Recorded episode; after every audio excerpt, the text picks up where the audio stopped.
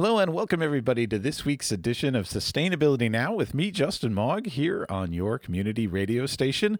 We are Forward Radio. You can find us online at forwardradio.org. That's the place to go to become a part of our community radio station.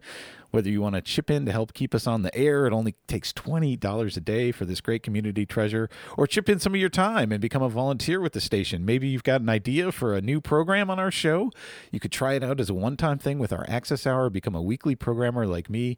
All of that is possible at forwardradio.org, which is also where you go to get the podcast versions of our shows and the live stream as well.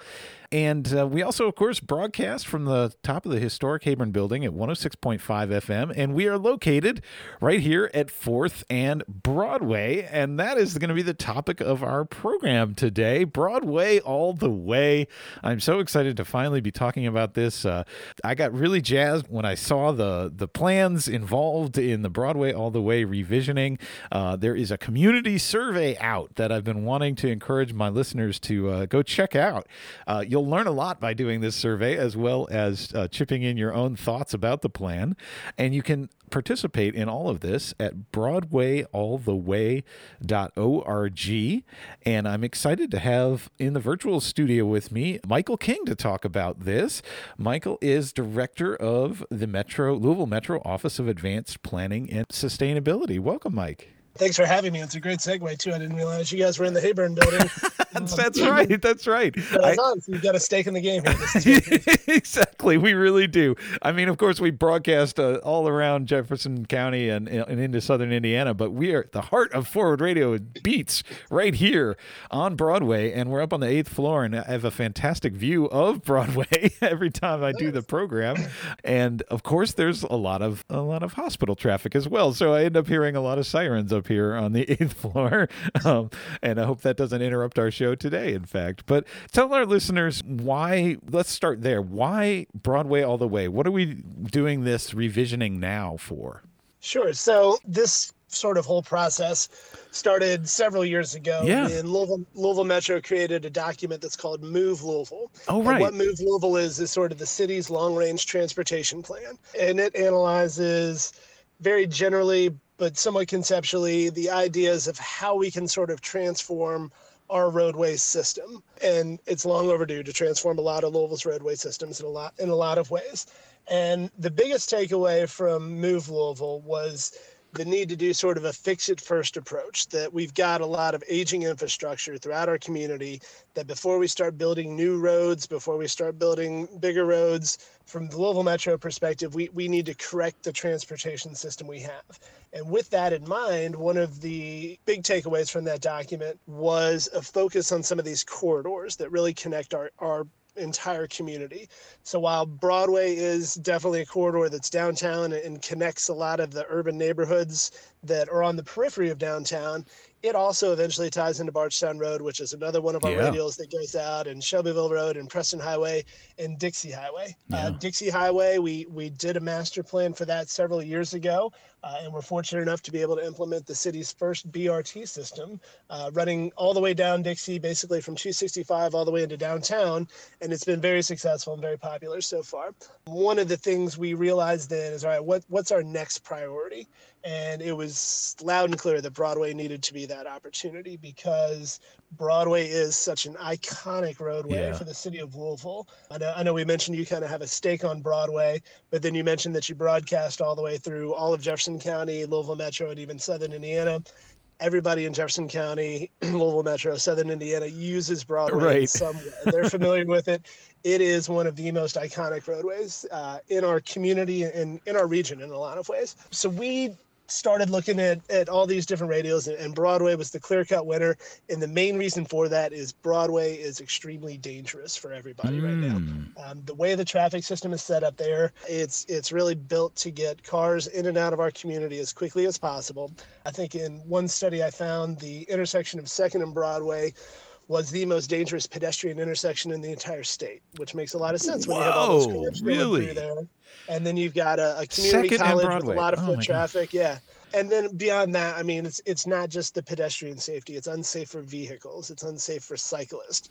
It's unsafe for those scooters that have popped up all throughout our community.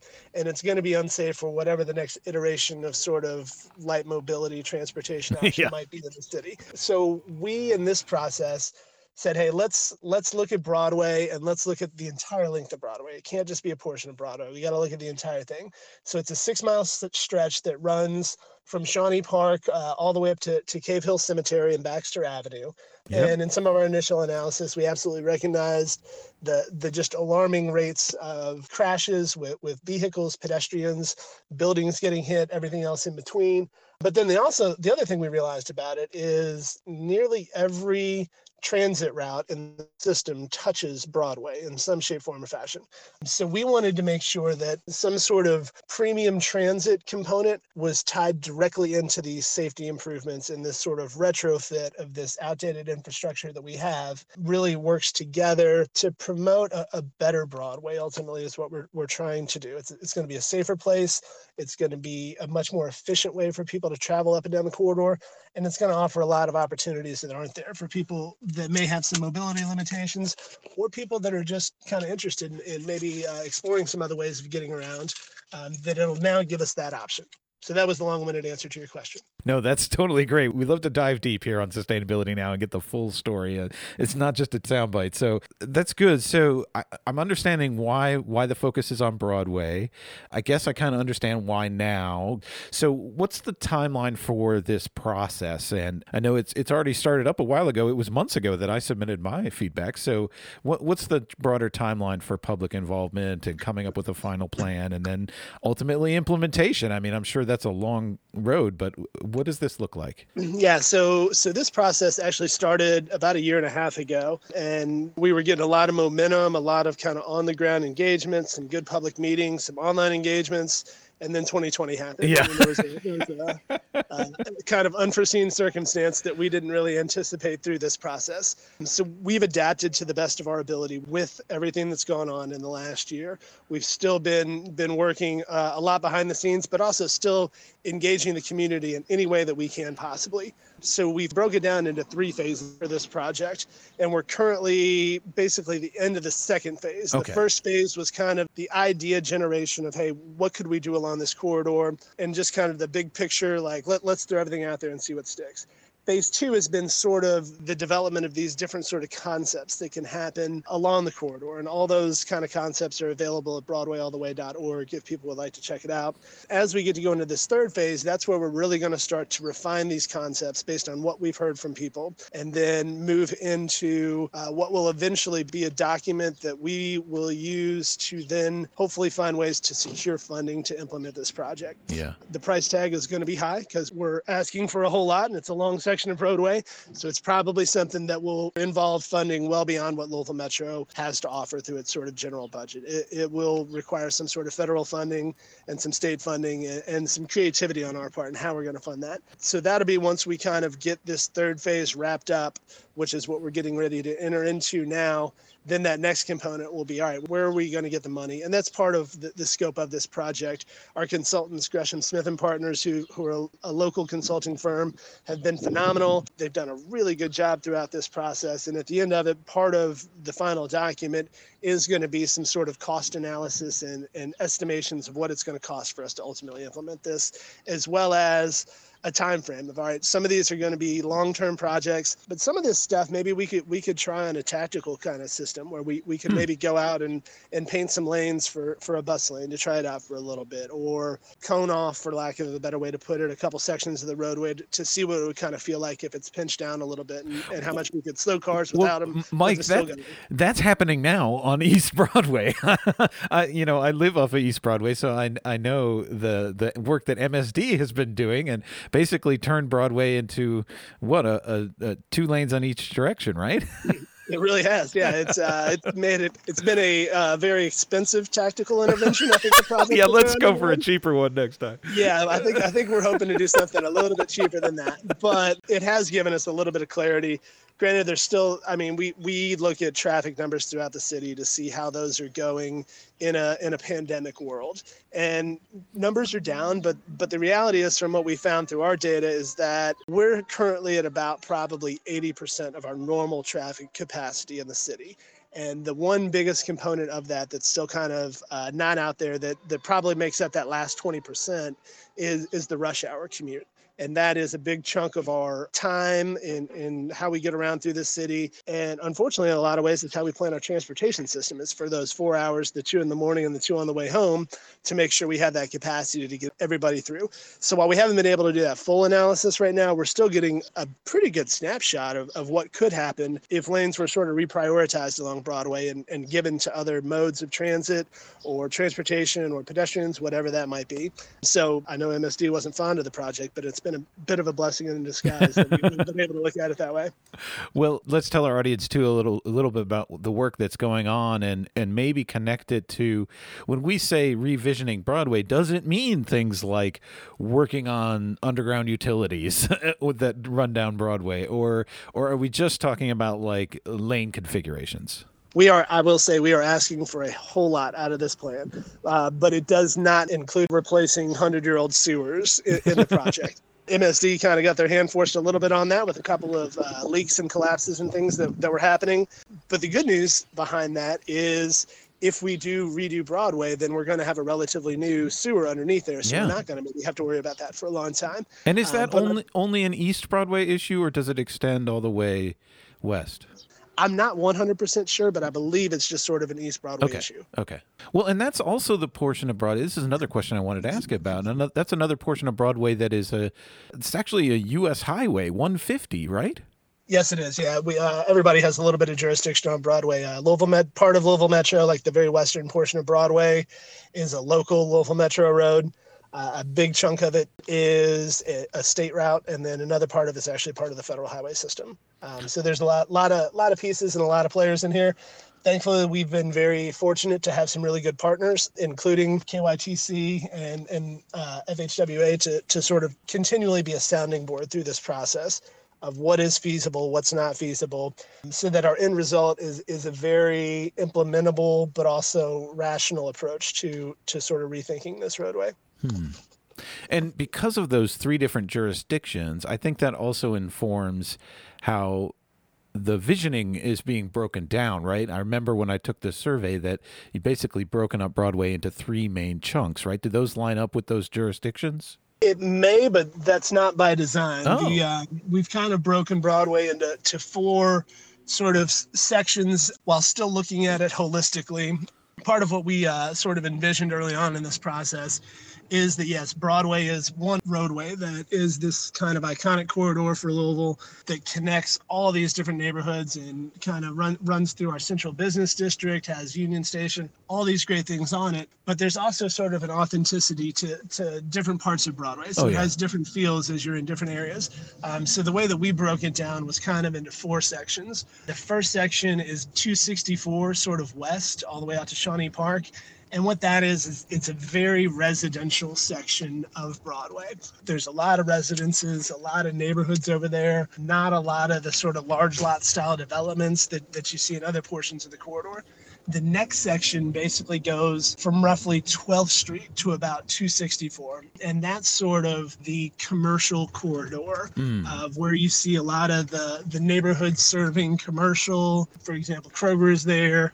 You've got a lot of sort of big box style, somewhat suburban retrofits that have happened there. And then from there, you get into 12th Street, basically up to Beargrass Creek, which is really sort of our central business district and the medical district. It changes a little bit as you get east there, but it's really probably the most high intensity use along the corridor.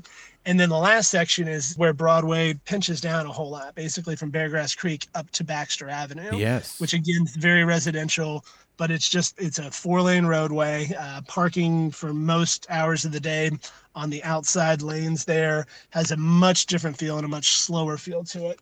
So the intent of sort of dividing it up into these 4 segments was that there's not a one-size-fits-all approach for Broadway. We've got to think a little bit specifically about what's going to work where. And part of that, with this sort of premium transit component that we've put on here, the reality is that to do like a bus rapid transit, BRT, with a dedicated lane absolutely will provide us some serious time saving in a lot of places on the corridor. Yeah. But when you get into some of these other sections of the corridor, the traffic counts dip dramatically. So that time saving isn't really necessary that you would find with those dedicated BRT lanes.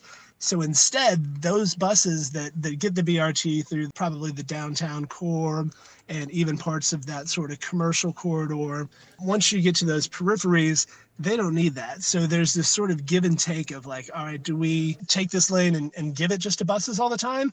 But the reality is we're not saving that much time. So instead, the buses share the lane, but then it gives us some more flexibility to look at whether it be some greening of the corridor, some multimodal facilities, some placemaking, all those different kind of components.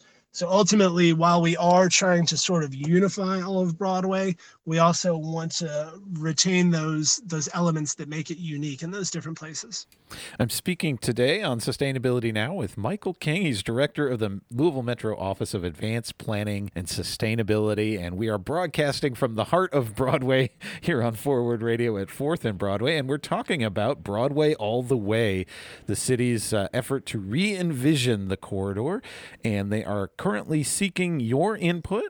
They want all users of Broadway, right? You don't have to live on Broadway or broadcast from Broadway to have input into this project because, as we've said, pretty much everybody uses Broadway at some point in the greater Louisville area. And so there is a 10 to 15-minute survey available at BroadwayAllTheWay.org. And I can tell you from personal experience that this is not a boring, dry survey. There are a lot of really interesting visuals that you can weigh in on, different visions of the corridor that we're going to dive into in a minute here on the show, but we're still sort of teeing all that up and getting the broader context of why do this plan now and how this process of re-envisioning works. Before we go any further, though, Mike, can I ask, is this survey going to close at some point? Do people have a deadline to weigh in? We'll keep the survey open through the end of this process. It will, eventually pen goes to paper and we've got to start sort of really devising this plan and kind of coming up with a final product. But we're going to continually listen to everybody that wants to participate. And truthfully, in some cases, we might insert ourselves in some places and make some people participate because we really need to hear from everybody. Ultimately, while this is a sort of Louisville Metro-driven plan, this really needs to be something that is more community-driven. Yeah. Louisville Metro may have initiated it, but it needs to be community-driven. So when we go out and have these conversations and find out how important retention of on-street parking is to some residents, how, truthfully, in a lot of cases, how much they dislike bike lanes and things like that in a few places, like how we find this balance of what all these different perspectives are wanting for Broadway, but continually listening to everybody, because this is a roadway that, while yes, I'll be on Broadway and you'll obviously be on Broadway, it's going to be more than anybody. It's going to be those residents and things like that are the most directly impacted by this project. So we have to be very cognizant and open, and we're constantly listening, and we'll continue to listen to the end of this process. It's definitely been a challenge over this last year to get a lot of engagement because of the global pandemic. As I said before, we were very effective early on of being able to get on the street and talk to people. It appears, though, that maybe the clouds are lifting a little bit, and we might be able to get back out there on the street again here pretty soon. And that's basically our intent right now. As long as things keep trending towards a sort of safer environment for us to be able to get out there and talk to people, that we're going to now take these concepts that we have and sort of take it to the street, for lack of a better way to put it. Get out there, talk to the people that are using the Broadway, instead of oftentimes when we do these sort of public open houses or online forums, the feedback we get from those is phenomenal, and we love to do it, but it doesn't always reach the audience that is the most impacted by this. There's a variety of, whether it be the time of the meeting, some technological limitations, whatever it might be, the best and most true form of engagement we can get is talking to people on the street. So that's our intent here over the next month or so, is to really hopefully get back out there and talk to all the people out there about, these are the ideas we've heard. Are we on the right track with this? And if so, then let's come up with something cool. All right, here's a crazy idea for you. You know, I just went through the mass vaccination site at Cardinals Stadium, and everyone's required to wait 10 minutes after their vaccine. Hey, that's long enough to take a survey about Broadway all the way, right?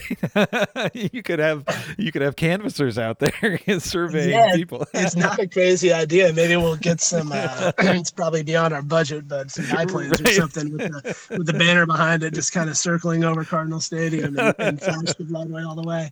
But no, it's a great idea. I mean, maybe, who knows? Maybe we'll turn Broadway into a vaccination lane. Yeah, since there you go. It's got enough capacity there. We could just take a survey, get a vaccine. But. Yeah. Well, I hope things do open up and you are able to get out in the public some more. I remember pre-pandemic a few Broadway All the Way events actually folks right outside the Hayburn Building, I think, with some engaging people as they walk down the surprisingly wide sidewalks on Broadway. I mean, you were talking about how dangerous the street is, but in a lot of ways, there's some good bones there. Like, if you want a nice wide sidewalk in Louisville, you got to come to Broadway, right? Yeah, absolutely. I mean, it is probably some of the widest sidewalks on portions that we have in this city. I mean, the right-of-way along Broadway is upwards of 125, 175 feet in some places. Wow. So it gives us a lot of opportunity to do things.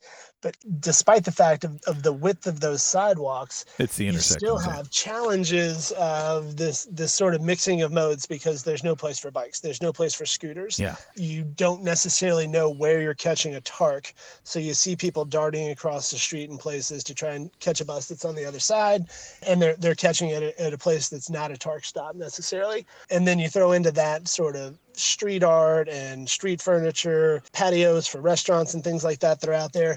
It's all just sort of piecemealed together. There's no real sort of unified plan of how everything can kind of work a little bit more holistically together so that everybody kind of has a space that they feel safe and comfortable in. Yeah. Now, you mentioned getting some feedback that certain people dislike bike lanes. So, and I know this has been a politically controversial issue, so I wonder what you're actually hearing. What is it that people dislike about them? I think a lot of it is truthfully that a lot of people feel like in some instances, a lot of the roadway reconfigurations we've done in the city are with the intent of adding bike lanes, when the reality is a lot of times when we're trying to improve safety, one of the best ways we can do that is to slow cars down. Right. Easiest way to slow cars down is to make it a little bit more uncomfortable to drive. So you make the lanes maybe a little bit more narrow. You maybe get rid of a few lanes. But when you do that, you have some space left over. And the easy dedication there is bike lanes. It's really difficult and challenging. And I would think the same way if this wasn't my profession, to think that, hey, if you're taking lanes off of a roadway, possibly, then traffic's going to just back up and it's basically going to be gridlock in front of my neighborhood. Mm. We do obviously a lot of data analysis and a lot of studying to show that that's not the case, that we've got extra capacity on almost all of our roadways throughout Louisville Metro. There's certainly some out there that probably need a little bit more capacity because of the way they're operating. But in our downtown area on a gridded system where there's so much connectivity and so many different ways to get around, we tend to really push everybody to specific corridors based on the time of day. And Broadway is one of those because it's so wide. And I mean, it's built almost like a non-elevated highway of the width and the breadth of the entire thing, that we encourage cars to continually go there when there's multiple other streets, and especially the kind of central business district that can hold some more capacity. And Broadway still has, the design of the roadway is bigger than it needs to be right now, based on traffic counts, not just from this past year, but from several years going back, so pre-pandemic. But I mean, the bike lane question is a tough one. It's a controversial subject and has been for a long time. Again, most of what I hear through a lot of the projects we have is we just don't want bike lanes. I'd rather have on-street parking. I'd rather have some tree plantings, whatever it might be. But I think a part of that too is that in this city, while we do have some good bike facilities, I don't think we've really created any of those sort of like Cadillac, like when you think of Indianapolis cultural trails and those kind of things in our community, or Town Branch Commons that's going down into Lexington. Yeah. That people think of bike lanes as a couple stripes on the road, but they don't realize how much more it can be and how fun and efficient and affordable of a way it can be to get around if it is kind of given a little bit more priority than it currently is. So there's a public education, I guess, for lack of a better way to put it, component, but it's also, we don't have that here in a lot of ways of those really elite sort of facilities. And Broadway is one of those places where we could potentially implement something like that because we have so much right of way. There's so much space. We have a lot of data that shows, I mean, there's thousands of scooters that go along Broadway every day. Our bike share stations show that there's a lot of bikes that we have sort of GPS trackers on that are using Broadway. And then just from general observation, you constantly see people riding bikes out there. Oh, yeah. And we see the negative of people getting hurt that way as well. So. Yeah. Well, I think one reason someone on a bicycle might say they don't like bike lanes because they don't really protect a cyclist from traffic whizzing by. I mean, it's nice to have your own space on the road, but the drivers would have to respect it. So I think a lot of cyclists who would prefer an off-street solution. And that's one of the exciting visions in the Broadway All the Way plan that you can see at broadwayalltheway.org. And if you take the survey, you can see what some of these visions look like. Would you like to describe what some of those solutions might be where bikes are actually not sharing the street with cars? Sure. And again, it's just conceptual right now. So There's no hard plans on any of this stuff. But some of the ideas we've looked at, we've basically, for each of those segments, developed two kind of general renderings that have sort of interchangeable parts. But we could, with the room that we have on Broadway, we mentioned those extremely wide sidewalks that are there. You could almost paint a line down one of those sidewalks and say, this side's for cyclists and scooters, this side's for pedestrians, and still have more than enough room for everybody to safely traverse up and down there. With this project, we would probably reframe that, reframe those sidewalks, take that width that we have and maybe even get a little bit more through some of those travel lanes on Broadway to really start to make it very clear and understandable and comfortable for both pedestrians and non-motorized users out there of, hey, this is a good opportunity for me to be able to ride. I'm more of a leisure cyclist, but I can get out there and I can take a lane and ride with the best of them if I need to. But I also have a 6-year-old and 8-year-old that I'm never gonna teach them that, at least not for years down the road.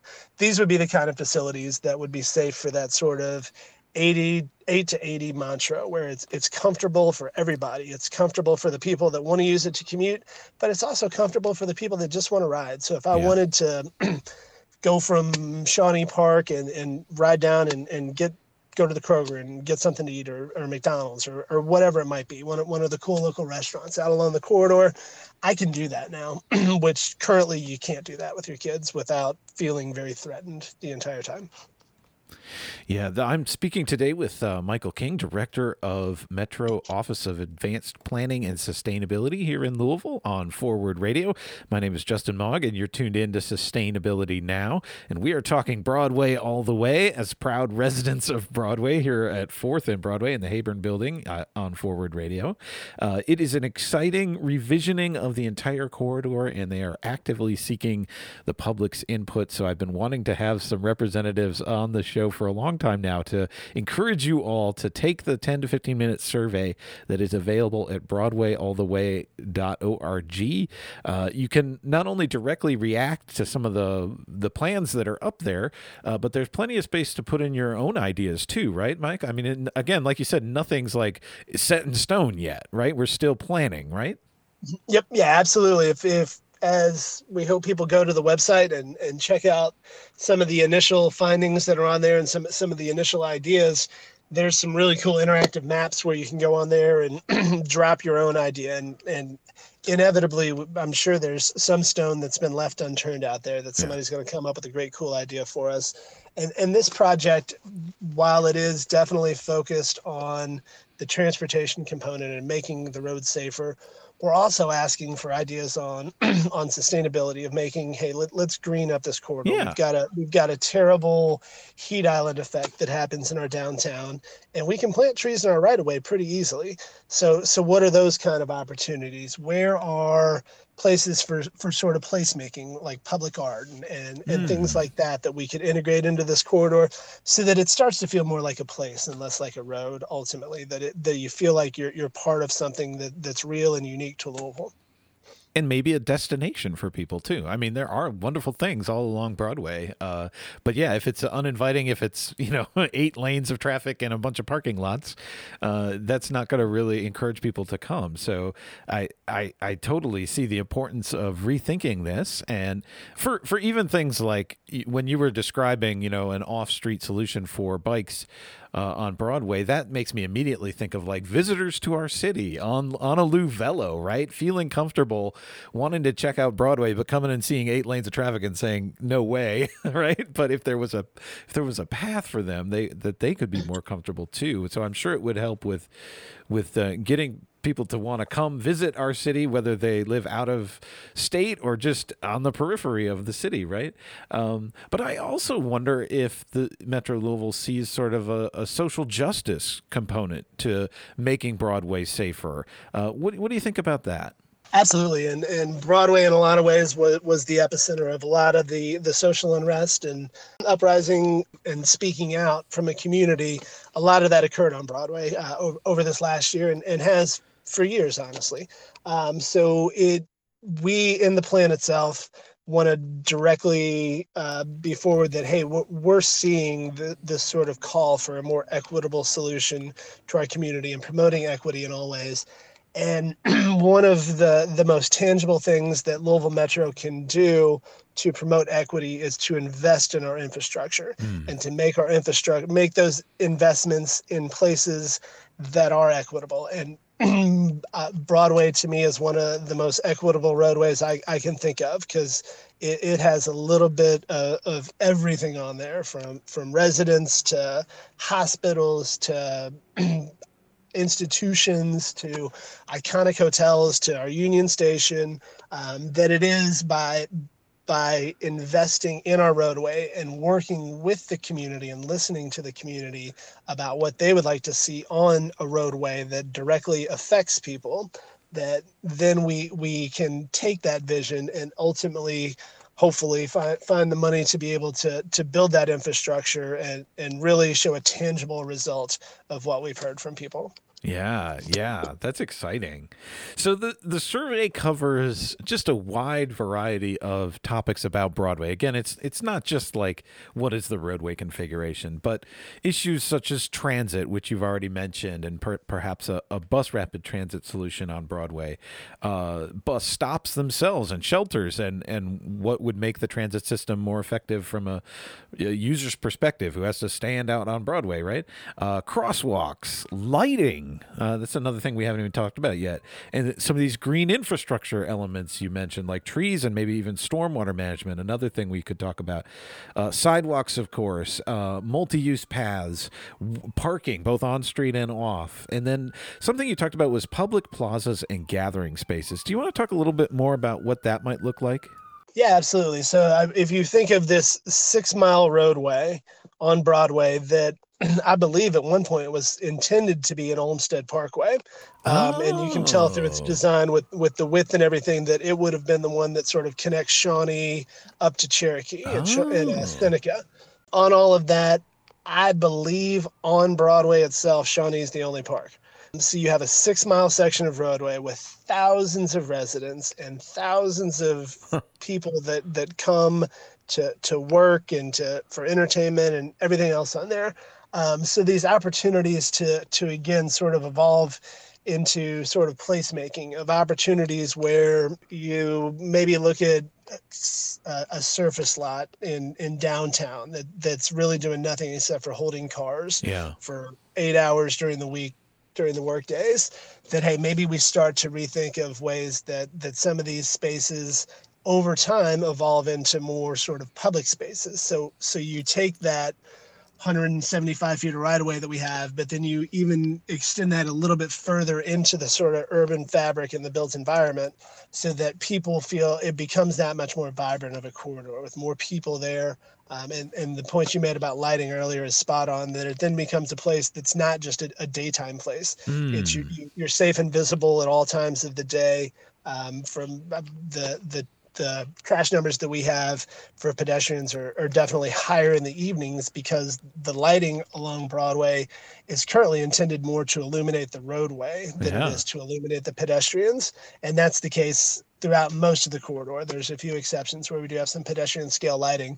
But yeah, by sort of extending this feel that our roadways are a public place, and maybe even extending that a little bit past the right of way and some of these opportunities, I think could go a long way. That's awesome. So again, many different elements that folks can comment on at broadwayalltheway.org. Is there anything I didn't mention that that's in some of the visions, kind of cool things that you would like to share with our listeners? Is there anything about stormwater in there? I'm trying to remember now. There is, but we haven't really got to that level of refinement yet. It's more the conceptual ideas right now of where we could install, as we're basically just putting it sort of greening and green infrastructure. We haven't really got into the stormwater retention, but yeah, that'll definitely be a component of the end of it. The one other component of this that I think is really critical, and I know Gresham Smith, who is our lead consultant on this, is going to help us out with this, but eventually to have this sort of premium transit service along Broadway is great, but for it to really ultimately be functional as part of a larger transit system, it needs to extend out further. Yeah. So part of this process, we'll look at the end. We won't get nearly as detailed on this level, but sort of a feasibility analysis of how this premium transit, which will probably be bus rapid transit, extends farther out along some of our other radials, so that it becomes part of a larger system. And then Broadway starts to connect a lot of these different spokes that we have in the city. So it all starts to tie together into a bigger picture. And, knit together what are there, like 11 different neighborhoods along the Broadway corridor? Like you said, a lot of people sort of, Broadway is their home, right? Yeah, absolutely. Yeah, it's a place that, while a lot of people see it as a road and an iconic road, a lot of people, it's their home. I mean, that's where they front. That's where they take their kids to daycare. That's where they take their kids to school. It's a lot of things to a lot of people, but the people that live along there and in close proximity are the ones that we definitely want to hear the most from through this process. Yeah. Well, we're nearing the end of our time together, and I did want to ask you about something that's a little outside the context of Broadway all the way, but several times you've mentioned that Broadway is also the home to our historic and wonderful Union Station. And it just so happens that a couple weeks ago, Amtrak and the Biden administration released a plan for a national rail network. It's as part of Biden's massive infrastructure bill that would reestablish passenger rail service to Louisville, Kentucky. We're on the map suddenly, and I wonder if you have any thoughts about this. Obviously, it's not like, oh yes, it's set in stone, it's happening in any way. But has the city had any conversations with the feds or Amtrak about it, or thinking about what that might mean for our city, and would we reactivate Union Station, or would it be somewhere else? Yeah, and it's I personally haven't been in on those conversations, but we as Louisville Metro are constantly looking. While we plan for our city and our community, we also need to think regionally of how we provide better connections to our regional network, and for people to come and see how great and awesome Louisville is. Yeah. And rail service is one of those things that I think America is a few decades behind on, but we have an opportunity to maybe catch up with a lot of the rest of the world and how we get around and some more options. So would Union Station be the coolest place I could think of? I know. It was built as a transit hub one time, but we've broken up a lot of that infrastructure. It's exciting to think that at the federal level, we're starting to think of different ways to get people around throughout our country, and to provide better connections, and hopefully more efficient and sustainable connections as well. So we're very poised for that kind of opportunity. We often promote that Louisville's within a huge percentage of the population, within less than a day's drive, and if we had those trains, that the same would reign true there. Yeah. So I think it's something we continually are involved in these conversations. But so much of that right now is just ideas that are out there. And we look forward to that refinement kind of coming down the road here pretty soon. Yeah, but surely we must feel folks involved in Broadway all the way and other sort of Louisville infrastructure planning must have been pretty excited to hear the Biden administration's going to make such a large investment in public infrastructure. I mean, that's the kind of pot of money that could fund something like a Broadway redesign, right? Absolutely, yeah. But we've we apply annually for multiple federal grants for multiple projects throughout the city, and it's extremely competitive, as it should be, to get that. And we've missed out on a lot of opportunities, but this new injection or hopeful injection of infrastructure money could go a long way to doing a lot of different really good things for a lot of people. Yeah. Well, we're nearly out of time, but it is Derby season, so I have to mention, of course, typically what's iconic about Broadway is the Pegasus Parade down Broadway, right? It's not happening on Broadway this year, but something different is happening? Yeah, it was pretty neat. It came through my neighborhood just a little while ago. Oh, really? So we've had conversations with the Derby Festival because they do utilize that roadway, and it's a great event for the city of Louisville that we definitely want to make sure we can support their efforts. I was unbelievably impressed with their ability to adapt this year. Obviously, you couldn't do it last year, and for them to say, "Hey, we're going to do it, but we're going to do it different, and we're going to do it safely," and to reach so many different parts of the community, it was really, really neat. Like I said, I have a 6-year-old and an 8-year-old. I took them out there, and they saw it, and they thought it was really neat to see a parade basically coming down our street. So that is so cool. Oh my gosh! And it's always a surprise, right? Like these aren't announced in advance, the route. Well, they're not supposed to be, but from time to time, things may get leaked out there a little bit from what I've heard. All right. Just keep your eyes peeled. The Pegasus Parade might be coming down your roadway. I know they always line up in my neighborhood in Paristown Point, so I always get to see the horses staging and stuff like that. Yeah. Well, Mike King, this has been a real pleasure. Thank you so much for taking all the time today to bring me and our listeners up to speed on what's in store for Broadway all the way. Again, a reminder that folks can participate in the survey at broadwayalltheway.org. Any one last thing you want to say to encourage folks to participate?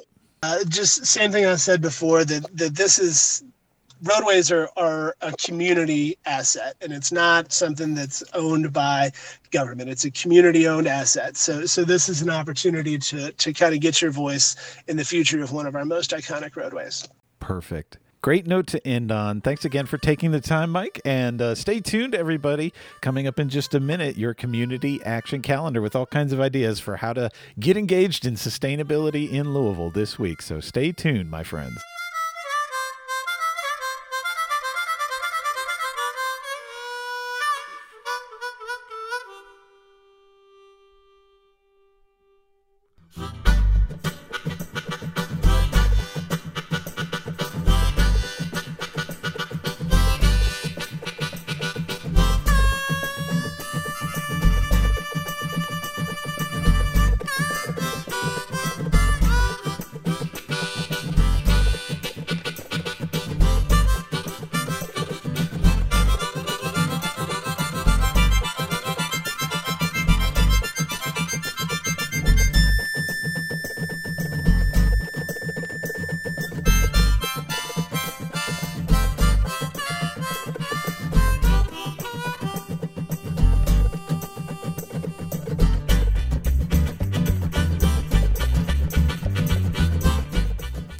Back here on Sustainability Now with me, Justin Mog, on your community radio station, WFMP Louisville, 106.5 FM and forwardradio.org. Behind me now, Appalatin. Many thanks to them for giving us permission to use their great local music on the podcast versions of our programs, which you can find archived at forwardradio.org.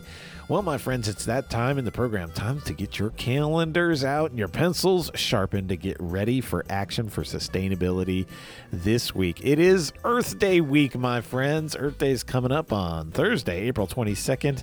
What an excuse for you to get out and make sustainability a reality now. Now. And there are so many ways to do this. It's a packed week this week. It all starts on Tuesday, April 20th, when the Louisville Grows Seeds and Starts sale starts their online ordering for all plants, trees, bushes, and gardening materials. You can find it all at seedsandstarts.org, all spelled out. And curbside pickup for those online orders starts on Earth Day, Thursday, April 2nd. They've got all your favorite vegetables, fruit trees, berry bushes, herbs, flowers, pollinator and gardening materials, and it's all available at seedsandstarts.org. They're planted and grown with love by greenhouse volunteers, and each variety of their plants are chosen for adaptability, biodiversity, beauty, and taste. Get your locally grown, low-cost plants at the Seeds and Starts sale and feel good knowing that your purchases will go to support sustainable food through the Louisville Grows Community Garden Grants Program. This year's sale was going to function a little differently for the safety of everyone during the pandemic, and now is your chance to do those online orders at seedsandstarts.org and start curbside pickup on Earth Day on Thursday. Also on Tuesday the 20th at 7 p.m. on Zoom, please join Forward Radio's community partner, the Greater Louisville Sierra Club, for a program called John Muir, Legacy, Racism, and Inclusivity, Visioning a 1,000-Mile History Trail. This will be a look at plans for the John Muir Legacy Trail. The West Point, Kentucky Revitalization Movement and project partners have received a National Park Service planning grant to improve communities from Louisville to Cedar Key, Florida, through the development of a new hike, bike, paddle, and equestrian trail system. This effort was the brainchild of mountain biking buddies Seth Wheat from the Kentucky Department of Adventure Tourism and Vince Carman from the Kentucky Mountain Bike Association. The John Muir Legacy Trail is committed to embracing and telling previously untold stories of diverse people, histories, and landscapes. And the West Point Revitalization Movement welcomes all groups to connect and share as we explore the Greenway and Blue Way trails. Organizers are ready to reach out and ensure that the planning team is comprised of diverse partners to help plan, develop, use, and maintain this new 1,000-mile trail system. You can come learn about it on Tuesday, April 20th at 7 p.m. on Zoom, and Greater Louisville Sierra Club programs are always free and open to everyone. You can find the link to register at LouisvilleSierraClub.org. Now, Wednesday is jam-packed with sustainability, and it kicks off at noon with a Zoom webinar on racism and COVID-19, combating a pandemic and hate crimes against Asian Americans. The Muhammad Ali Center invites you to the next program in their I Am America Racial Justice Series. While the United States saw a spike in COVID-19 infections, intolerance, and racism against Asian Americans simultaneously increased. In 2020, hate crimes against Asian Americans rose nearly 150%, putting families and communities in jeopardy. During this discussion, panelists will explore how xenophobic rhetoric and anti-Asian discrimination has caused violence and fear in our country, while providing actionable steps in how we can keep our neighbors safe. Panelists will include Dan Wu, a small business owner and activist, John Silpayment, an intercultural multi-instrumentalist, composer, researcher, and music educator, Dr. Florence Chang, Executive Administrator of Accountability Research and Systems Improvement for JCPS, Dr. Monica Lakwani, a multicultural specialist for the Office of Diversity, Equity, and Poverty in Jefferson County Public Schools, Rachel Anger, Education and Outreach Coordinator at the Louisville Metro Human Relations Commission, and it'll be moderated by Brian Warren, Senior Consultant for the Office of Globalization, a division of Louisville Forward in Metro Government.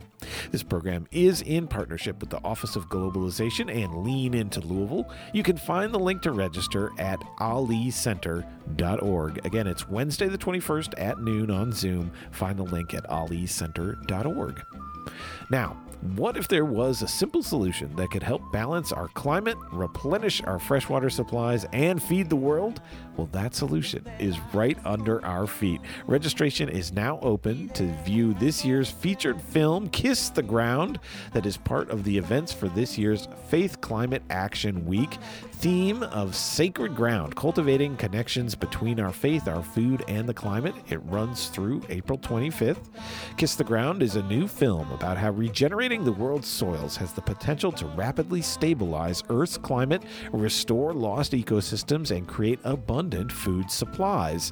This film explains why transitioning to regenerative agriculture could be the key to rehabilitating the planet while simultaneously invigorating a new sense of hope and inspiration in viewers. Thanks to a special arrangement with Kiss the Ground, Interfaith Power and Light will offer a free online viewing period for home viewing now through April 26th.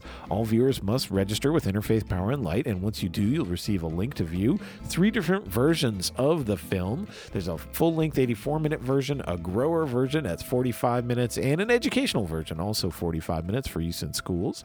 And then on Wednesday, April 21st at 2 p.m., Interfaith Power and Light will host a webinar, Sacred Ground, A Message of Hope. We'll have a conversation with the filmmaker, Josh Tickell, and Faith in Place's statewide outreach director, Veronica Kyle, on what congregations can do to be part of the solution to food justice and climate justice. When you register to view the film, you'll also receive a link to the Zoom for the webinar on Wednesday at 2 p.m. You can find the details and the link to register at interfaithpowerandlight.org, all spelled out. Again, the webinar is Wednesday at 2 p.m., and you can watch the film anytime through April 26th at your leisure. Just go to interfaithpowerandlight.org. Also on Wednesday at 6 p.m., it's the April version of Green Drinks with the guest speaker Carolyn Waters, former guest on this show many times, and her Bellarmine students. Registration for this event is free and available at LouisvilleSustainabilityCouncil.org. For the 5th time, Bellarmine University undergrads have partnered with the Louisville Sustainability Council to facilitate informal discussions at Green Drinks. Please join us to hear perspectives on sustainability issues from students who don't necessarily consider themselves environmentalists. To learn about recent studies related to a variety of sustainability topics locally and globally, and to practice a community engagement method called Photo Voice. We will begin with a brief presentation about the assignment students have completed, but the majority of our time we'll use breakout rooms for small group conversations about the students' photography and research.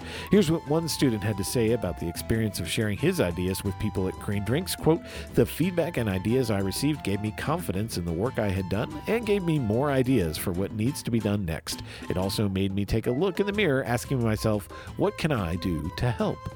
Again, you can register for this free event on Wednesday the 21st at 6 to 7 p.m. online at LouisvilleSustainabilityCouncil.org. Also Wednesday evening, starting at 7 p.m., you could go one right into the other. It's an environmental racism class. Join us for an exploration into how Black, Indigenous, and people of color are disproportionately impacted by pollution. Did you know that environmental problems impact the poor and vulnerable first and hardest? Low-income communities and people of color suffer the worst from these environmental woes. Would you like to know what can be done about it? Well, this class will explore examples of environmental racism and injustice around the world and in our own city. We will look at the causes and possible solutions to this issue that is gaining more awareness in recent years. This will be a 4-week class from 7 to 8:30 p.m. on Wednesdays, starting this week, April 21st, and running through May 12th. Class will be offered as a hybrid course where participants have the option of attending in person with social distance and masks, or they can do it entirely remotely. Learn more and get registered at earthandspiritcenter.org/class. Again, the environmental racism class starts this Wednesday the 21st at 7 p.m. and you can register for it at earthandspiritcenter.org/class.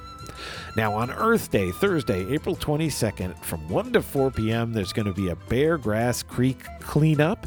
Everyone's meeting at Ledge Road, the parking lot there, at 1 p.m. to join in the fun. You can join Olmsted Parks Conservancy and the Beargrass Creek Alliance in this creek cleanup effort to celebrate Earth Day. Come out to Cherokee Park to celebrate the Earth Day and to do a trash sweep. You can meet at Ledge Road parking lot near Willow Pond. Gloves, tools, and bags will be provided, but please dress for the weather and wear appropriate footwear. COVID safety protocols will be followed. You can learn more and register at cleanbeargrass.eventbrite.com, cleanbeargrass.eventbrite.com, for the Earth Day, Thursday, April 22nd, 1 to 4 p.m. Beargrass Creek cleanup. Now, UofL is offering free excess landscaping materials to the public. We have accumulated more than we can possibly use on campus. So there is some great wood chip mulch, recycled sand from a construction project, and compost available to the community. It is available to the public Friday, April 23rd from 10 a.m. to 3:30 p.m. and again on Saturday the 24th from 8 a.m. to noon. Physical Plan at UofL has identified these extra landscaping materials. Sand, mulch, and soil compost are available for pickup at 1710 South Floyd Street. You enter from Bloom Street. The dates and times for pickup, again, are Friday the 23rd from 10 a.m. to 3:30 and Saturday the 24th from 8 a.m. to noon. If you need assistance, Physical Plant employees will be on hand to help load your vehicle. UofL will not be responsible for any damage to your vehicle. And you can secure your appointment by calling Greg Shetler at 387-0707 or just show up Friday the 23rd from 10 a.m. to 3:30 or Saturday the 24th from 8 a.m. to noon at the Hughes lot, we call it, 1710 South Floyd Street. But you enter from Bloom Street between Brook Street and Floyd, right next to the rail line there. There's an entrance to the lot. Coming up Saturday the 24th from 10 a.m. to noon, it's a Cherokee Park community cleanup. You can join neighbors and District 8 Council member Cassie Chambers Armstrong, as well as Olmsted Parks Conservancy folks in a community-wide cleanup. Sites will include Big Rock and Hogan's Fountain area in Cherokee Park. Dress for the weather with appropriate footwear and all pandemic safety protocols will be followed. Tools, gloves, and guidance will also be available. And you can come on out this Saturday, the 24th, from 10 a.m. to 12 p.m. at either Hogan's Fountain or Big Rock.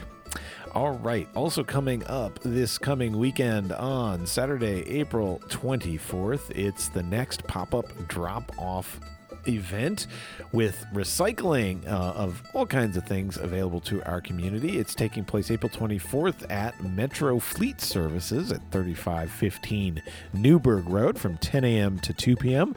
What can you bring for drop-off? Well, up to 3 different electronic devices for recycling, metal and appliances, your household recyclables, paper, plastic, metal, glass, yard waste, and on-site paper shredding, as well as up to 4 passenger tires. All this great stuff can be recycled, and prescription medicine can be disposed of responsibly at these pop-up drop-offs of 10 a.m. to 2 p.m. on April 24th at Metro Fleet Services, 3515 Newburgh Road. You can learn more at LouisvilleKY.gov. And then on Sunday, April 25th, it's the next in the Kentucky Interfaith Power and Light film series, Engaging Spring. We got this. This series is screening short films to inspire us to take action on the extraction industry here in Kentucky. The free screenings are on Sunday evenings at 6 to 7:30 p.m., followed by Interfaith Dialogue, and a series concludes with an advocacy event on May 9th to take collective action for change. This Sunday, April 25th, the film will be Uniontown. On May 2nd, it's Water Warriors. You can learn more and register for the event for free at KentuckyIPL.org. And the last thing to mention is coming up Monday the 26th, joining the conversation, becoming anti-racist, ethnicity, culture, behavior, and space. It's Monday from 5 to 6:30 p.m. online. Moving beyond conversations about racism into anti-racist action requires building a shared understanding of what it means to be an anti-racist and how to take appropriate action as individuals and collectively to foster a more equitable and inclusive community. The conversation topics to be used during Monday's event are based on Dr. Ibram X. Kendi's best-selling text, How to Be an Anti-Racist. You heard him on our show a few weeks back, but reading is not required for participation. The panelists include Karina Barrios from La Casita Center, Mind to Honey, Ramona Lindsay, and Renisha Martin. You can find the link to register and learn more at louisville.edu/sustainability. Joining the conversation, becoming an anti-racist, is Monday, April 26th at 5 p.m. online. And that is all the time we have for today here on Sustainability Now. Thank you all so much for tuning in. I hope you have a great week coming up, and I will be back in your ears again in 1 week's time, my friends. Be well.